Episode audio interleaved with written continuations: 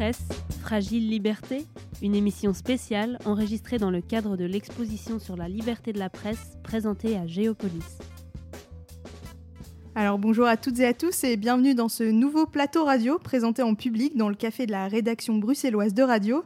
Aujourd'hui une émission un peu spéciale et organisée dans le cadre de la nouvelle exposition de Géopolis intitulée Presse Fragile Liberté, euh, visible à partir du 18 juin à Bruxelles alors pour parler de liberté de la presse aujourd'hui, c'est vers le Burundi qu'on se tourne, l'un des pays les plus pauvres du monde, pays où la presse est surveillée de très près depuis 2015 et le coup d'État euh, manqué.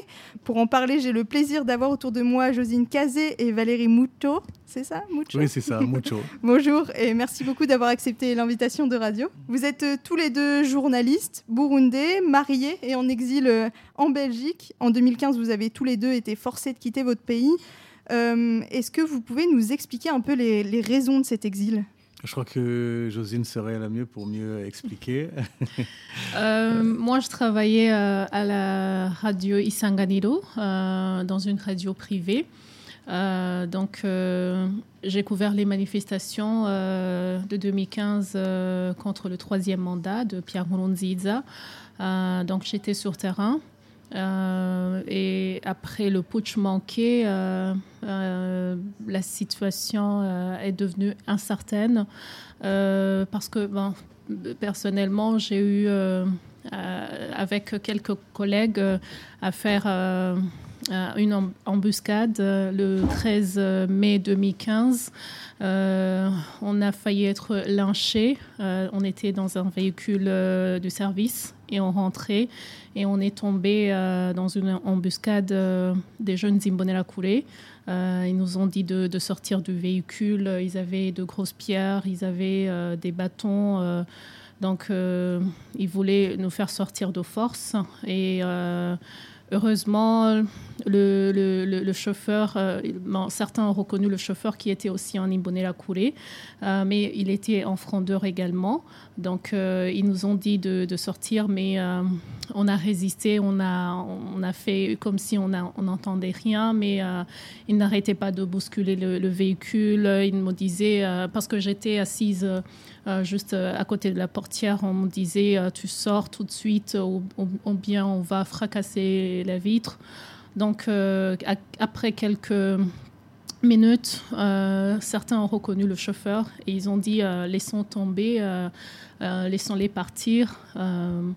Donc à partir de ce, de ce moment-là, euh, j'ai réalisé que les choses avaient changé. Donc euh, cette liberté de la presse euh, donc, avait cessé.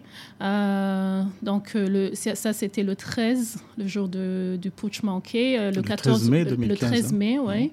Le 14 mai, donc les radios ont été incendiées.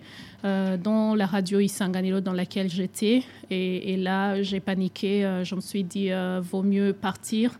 parce que j'avais parlé des bavures policières lors des manifestations, tout ça. Donc, j'avais peur. J'avais peur pour moi, j'avais peur pour ma famille. Donc, on a décidé de, de quitter le pays pour aller au Rwanda. Et, j'imagine que quand on que c'est assez difficile de quitter un pays dans un climat aussi tendu. Comment est-ce qu'on procède? Ben, pour le moment, euh, en fait, euh, on n'y a pas pensé. Euh, donc, on, a dit, on, va quitter le pays, on va quitter le pays parce que on se disait, les choses peuvent changer d'un moment à l'autre. Donc, on a quitté. Euh, peut-être quelques mois après, c'est là où on réalise euh, et on se dit euh, finalement, est-ce que je vais, je vais plus jamais retourner peut-être dans mon pays C'est là où on réalise que peut-être bon, on n'aura plus jamais donc cette occasion de, de retourner dans son pays. Alors Valérie Mucho, vous êtes venue plus tôt que votre femme en Belgique en 2018. Donc, pourquoi avoir choisi la Belgique? Bon, ça a été un hasard. Bon, j'ai eu la chance d'avoir euh, un visa, mais comme la Belgique, bon, ben, elle a euh, une certaine affinité avec le Burundi, parce que la Belgique, c'est le pays colonisateur de Burundi. Et on parle français. Bon, ça a été facile pour moi d'avoir le, visa. Et donc, euh, voilà, j'ai atterri ici après trois années d'exil au Rwanda avec ma famille. Alors justement, euh, Josine Kazé, vous, après 2015, vous avez continué à exercer votre métier de journaliste depuis le Rwanda. On écoute euh, tout de suite un extrait de votre journal sur Radio Inzamba qui date euh, de juin 2020.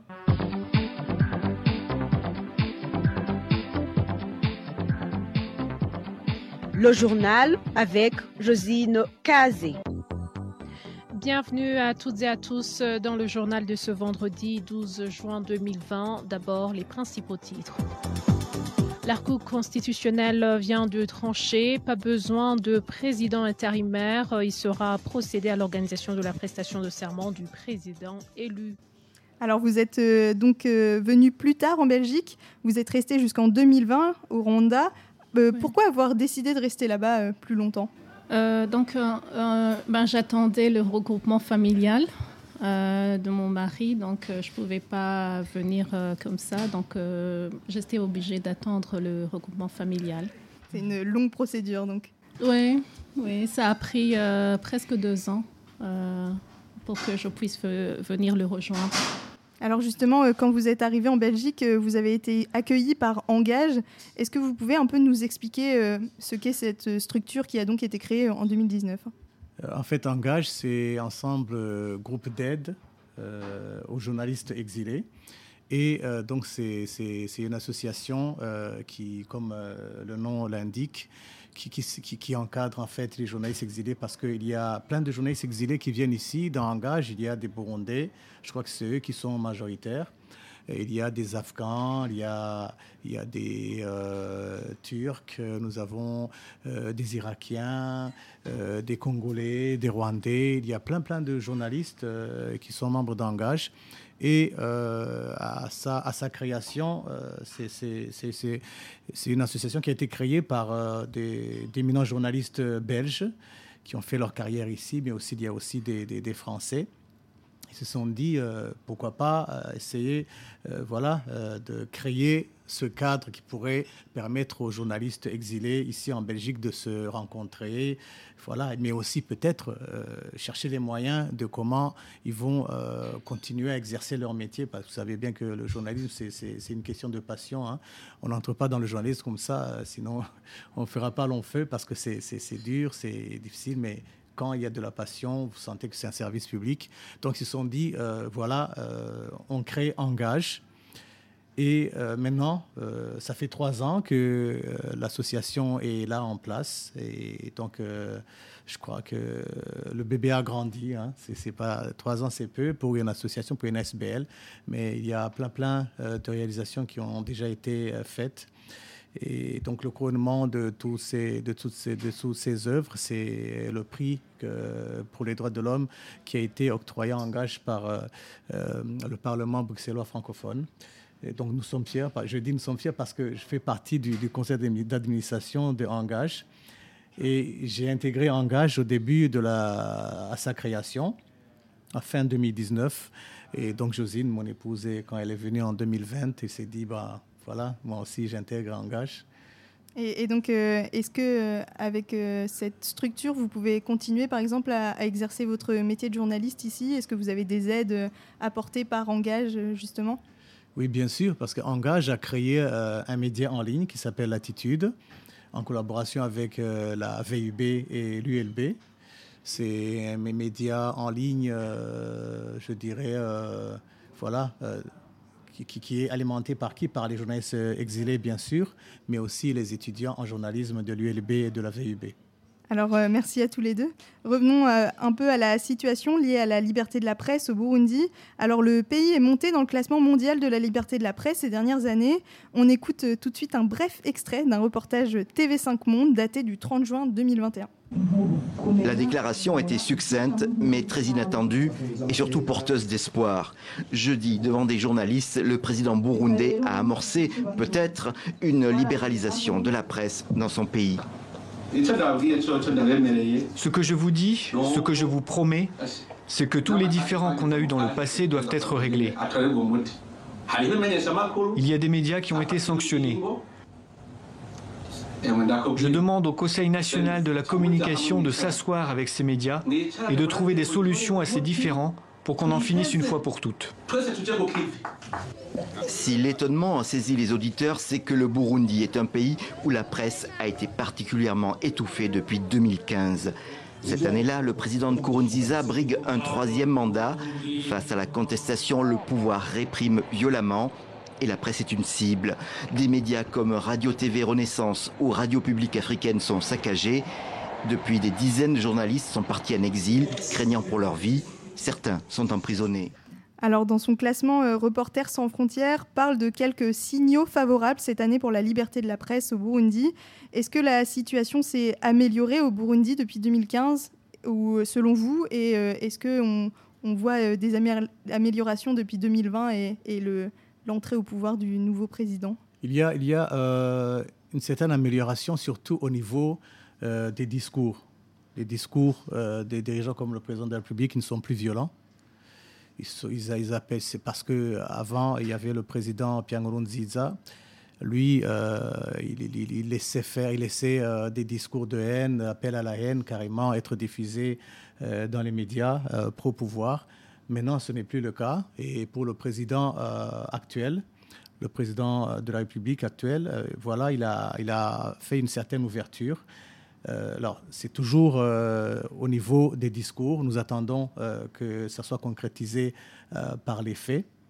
Et parce que le problème, c'est quoi? C'est que lui, son entourage, c'est des personnalités très fortes, des super ministres et qui sont accusés de crimes contre l'humanité, surtout pendant et après la crise euh, sociopolitique de 2015 qui a été, euh, voilà, qui a été provoquée, comme vous l'avez dit tout à l'heure au début, par euh, le, troisième mandat, de la candidature à un troisième mandat par le président Pierre Nkurunziza, une candidature qui avait été jugée par la société civile de, candidature anticonstitutionnelle. Et jusqu'à maintenant, par exemple, son ministre de l'Intérieur, euh, et de la sécurité publique qui, chapeaute la, police, eh bien, c'est un ministre qui est accusé euh, de crimes contre l'humanité, qui avait été, et, il avait fait l'objet euh, de plusieurs sanctions au niveau de l'Union européenne, aussi des États-Unis, pour ne citer que. Et maintenant, il est ministre de l'Intérieur. Son premier ministre aussi, c'est le cas. Et d'autres agents, surtout des services de renseignement, euh, qui ont été accusés euh, de graves crimes contre l'humanité et qui sont toujours en place et qui sont toujours en fonction. C'est pourquoi j'ai dit euh, il y a le discours apaisant du président et donc il y a aussi, il faut que ça soit concrétisé dans les faits. Alors au niveau de la liberté de la presse, euh, les journalistes qui sont sur place maintenant, ils ont un grand problème. Vous pouvez parler de tout. Économie, euh, justice, tout ce que vous voulez, mais ne parlez pas euh, des exactions qui sont commises par la police et surtout par les services de renseignement ou qui sont commises par la, milice du parti au pouvoir, les Imbonerakure. Il ne faut pas en parler, sinon vous aurez des problèmes. Donc c'est ça le problème. Et nous attendons toujours, bien sûr, qu'il y ait une certaine justice au niveau euh, de la, euh, au niveau des exactions qui ont été commises euh, et des crimes qui ont été commis contre les journalistes et les médias. Il y a eu cinq médias indépendants qui ont été saccagés, brûlés. heureusement, il n'y avait aucun journaliste dans les studios, sinon, voilà, ça aurait, la, tragédie aurait pu avoir une grande ampleur. Maintenant, nous nous demandons est-ce que qui va payer tout ce qui a été détruit? Par exemple, il y a un journaliste qui a été porté disparu. Nous savons bien, euh, il s'appelle Jean Bigirima Anna. C'était en juillet 2016. Ouais. il travaillait pour le groupe de presse Iwachu. C'est le principal groupe de presse au Burundi. Euh, et donc, il a été euh, enlevé en juillet 2016 par quelqu'un des services de renseignement que nous connaissons bien. Et jusqu'à aujourd'hui, il n'y a plus aucune trace. Et malheureusement, on pourrait dire qu'il est mort, on ne pourra plus le voir, voilà, mais il faut aussi que la justice fasse ce travail. Est-ce que euh, le gouvernement burundais est prêt à faire euh, cela? D'un autre côté, on dit euh, il faut que les réfugiés rentrent. Nous, nous disons oui, bien sûr, nous aimerions entrer dans notre pays, sauf qu'il y a un problème. Il y a beaucoup, beaucoup, des dizaines de réfugiés qui sont rentrés au pays, qui venaient du Rwanda surtout, et de la Tanzanie et aussi de la République démocratique du Congo, qui sont trois pays limitrophes euh, du Burundi, qui ont accueilli euh, la majorité des, réfugiés burundais euh, depuis la crise de 2015. Et il y a parmi ces réfugiés qui rentrent au pays, certains qui sont portés disparus. Ils sont enlevés. Et rien que hier ou avant-hier, je crois, ils ont enlevé un responsable d'un parti d'opposition à l'est du pays. Il a été enlevé par euh, euh, deux policiers qui ont été reconnus, euh, qui étaient en uniforme, qui ont été reconnus par la population. Et le lendemain, on retrouve son corps inanimé, gisant, mort, dans un caniveau du quartier. Donc vous comprenez que à côté des discours apaisants, il y a beaucoup, beaucoup de travail qui reste à faire au niveau, voilà, pour assainir cette situation sécuritaire au. J'aimerais ajouter quelque chose, c'est qu'il n'y a pas plus de pas plus de deux mois, je pense, il y a eu une conférence de presse organisée par deux ONG locales, la PARSEM et le LUCOM. Euh, et des policiers sont venus euh, donc euh, au cours de, la conférence de presse ils ont fait et donc ils ont donné l'ordre de tout arrêter. Ah, donc oui c'est ça c'est à propos de cette liberté de presse liberté d'opinion dont vous posiez des questions. Donc ça, ça fait ça fait pas longtemps ça fait juste quelques jours quelques peut-être pas plus de deux mois Mm. Et en fait, ce qui étonne, c'est que en fait, le sujet, c'était quoi? C'est deux ONG, une qui s'appelle Olucom, euh, Observatoire de lutte contre la corruption au Burundi, et l'autre, c'est Parsem, euh, euh, qui s'est donné comme objectif de changer les mentalités, voilà, de la population burundaise. Ils, devaient s'exprimer sur quoi? Sur une mesure qui a été prise par le ministre de l'Intérieur, qui interdisait la, la circulation des taxis motos et des taxis vélos dans la capitale, dans, l'ancienne capitale Bujumbura, la capitale économique. Il ne faut plus que ces, ce genre de véhicules à deux roues circulent dans la capitale, dans les rues de la capitale, pour plus de sécurité surtout. Mais vous comprenez que c'est vraiment un sujet, euh, pas banal, mais quand même c'est un sujet qui ne mérite pas ce que la, police euh, vienne interrompre euh, une, conférence de presse autour de cette question qui est euh, organisé par des ONG qui sont censées euh, voilà, suivre de telles, euh, voilà, de telles activités gouvernementales. C'est ce qui nous a étonnés. Pourquoi toute cette violence Dire, écoutez, dégagez, toute la presse sortez. Vous n'avez pas le droit de vous exprimer sur, sur une mesure prise par un ministre. Vous comprenez qu'au niveau de la liberté d'expression et la liberté de presse, il y a encore un chemin à faire. Euh, bon, il y a eu vraiment un retour en arrière terrible depuis 2015. C'est tous, tous ces paramètres qui font que dire, euh, allez euh, prendre un micro, je suis président de la République, s'il vous plaît, rentrez, maintenant il y a la sécurité au Burundi. Vous comprenez qu'il faut réfléchir par deux fois avant de retourner au pays. Est-ce que vous connaissez euh, justement des, journalistes qui ont décidé de rentrer ou des journalistes qui sont restés sur place et qui, et qui vous informent euh, un peu de, la situation? Oui, nos anciens collègues, on est restés en contact, même si, bon, voilà, bon, il ne faut pas le dire parce qu'ils auront des problèmes au pays, mais bon, on a toujours, euh, voilà, on a gardé de, de, de, bonnes relations. Et donc, on les encourage, hein, ils font tout ce qu'ils peuvent. Comment, bon, parce qu'ils doivent être prudents. Hein. On dit qu'un journaliste, un bon journaliste, c'est un journaliste vivant.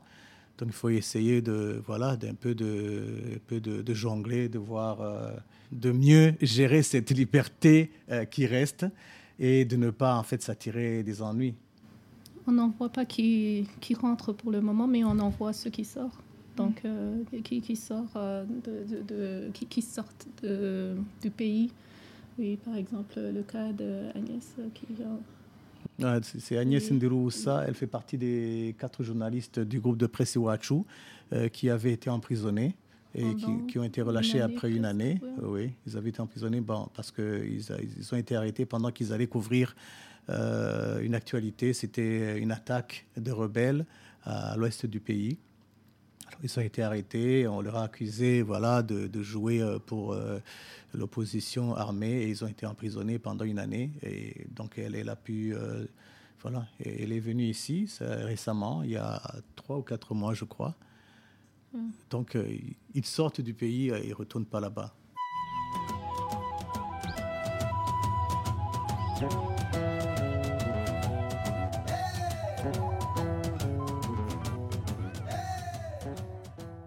Le métier du journalisme fait encore face à multi-défis, même s'il y a des avancées à saluer. C'est le constat dressé par les journalistes burundais ce 3 mai à l'occasion de la célébration de la Journée internationale de la liberté de la presse. D'après eux, les journalistes burundais font toujours face au manque de protection ainsi que la rétention de l'information de certaines autorités. C'est évident qu'il y a eu une évolution au Burundi depuis que le président de la République a proclamé ce slogan, euh, ce leitmotiv, euh, jamais sans les médias. Et il ne s'est pas contenté de le dire, il a aussi donné des injonctions pour qu'on aille de l'avant. Et c'est pour ça qu'on a vu, par exemple, euh, assez rapidement des dialogues entre ces différents médias. C'est par là qu'on a pu comprendre, qu'on a vu, n'est-ce pas, euh, un média comme Bonesha, comme Ikilio, comme la BBC euh, réouvert. et ça ne vient pas du ciel, n'est-ce pas il, il y a donc une volonté politique évidente. Par quelques obstacles où on a pu voir par exemple des journalistes qui étaient empêchés, n'est-ce pas, de, de, chercher l'information. Euh, ça s'est passé. Euh, mais il y a également un deuxième problème, la rétention de l'information est toujours de mise chez certaines autorités. Je disais, et on n'a qu'à voir par exemple des synergies qui sont organisées sur une thématique, et juste à la dernière minute, une heure avant, euh, vous avez la source gouvernementale qui vous dit je ne viens pas, sans autre explication. Et ça se répète. Et là, ça veut dire que ce n'est pas très honorable ça restreint le devoir d'informer et la liberté d'expression. L'assistant de la ministre chargée de la communication, il est déplorable qu'il y ait encore une rétention de l'information de la part de certaines autorités. Il a indiqué que ce ministère ne cessera jamais de rappeler aux autorités burundaises que l'information est un bien public. Dans un rapport publié ce 3 mai par Reporters sans frontières, le Burundi est passé de la 147e place à la 107e en matière de liberté de la presse. Alors on vient euh, d'entendre un, bref reportage euh, diffusé en 2022 dans le cadre justement de la journée de la liberté de la presse. Euh, on y entend euh, que le, Burundi est passé euh, à la 107e place dans le classement Reporters sans frontières. Est-ce que vous, vous, vous, attendez à des améliorations dans le pays? Est-ce que vous, vous imaginez rentrer un jour au Burundi? Bah oui, bah, il faut toujours espérer qu'on va rentrer un jour au pays. Ces avancées, ils ont dit la réouverture d'un des médias qui avait été détruit par le pouvoir en 2015, la radio Bonesha. Ça, c'est déjà une avancée. Et on s'est dit, ah, voilà, on laisse travailler comme ça. Bon, on verra si euh, ils vont continuer à, ouvrir les portes euh, pour les autres, surtout au niveau euh, de la de l'information, de la diffusion de l'information. Ils ont dit la rétention de l'information, mais il y a aussi d'un autre côté une certaine euh, peur des journalistes burundais et il y a, quand il y a de la peur, il y a de l'autocensure. Ils s'autocensurent, surtout euh, quand il s'agit euh, de reportages qui sont liés à l'actualité sécuritaire. Comme je vous ai dit, le cas où des gens sont enlevés par les services de renseignement ou ils sont bien ils sont agressés par des miliciens Imbonerakure. C'est très difficile d'entendre ça. Vous n'entendrez jamais ça euh, dans les médias au Burundi. Parce que les journalistes savent bien que s'ils parlent de, de ce genre de cas, ils vont avoir euh, affaire aussi euh, au cachot du service national de renseignement, bien à la police, ou bien être enlevé et voilà, torturé, même voire être liquidé. C'est ça le problème. Mais il y a un certain discours apaisant. Espérons que avec cette ouverture, finiront par euh, peut-être au moins euh, nous accorder peut-être 50 euh, ou 70% de la liberté de la presse d'avant 2015. Ça irait pour nous. Ce serait un bon début. Eh bien, je vous remercie beaucoup, Josine Kazé et Valérie Mucho, d'être venus nous parler de votre mm. parcours et de la liberté de la presse au Burundi. Euh, une émission enregistrée en public dans le café de notre rédaction à Bruxelles et à retrouver très prochainement sur les ondes de radio et sur le site de radio.fr et de radio.be. Merci encore. Merci, à vous aussi. au revoir. Ah.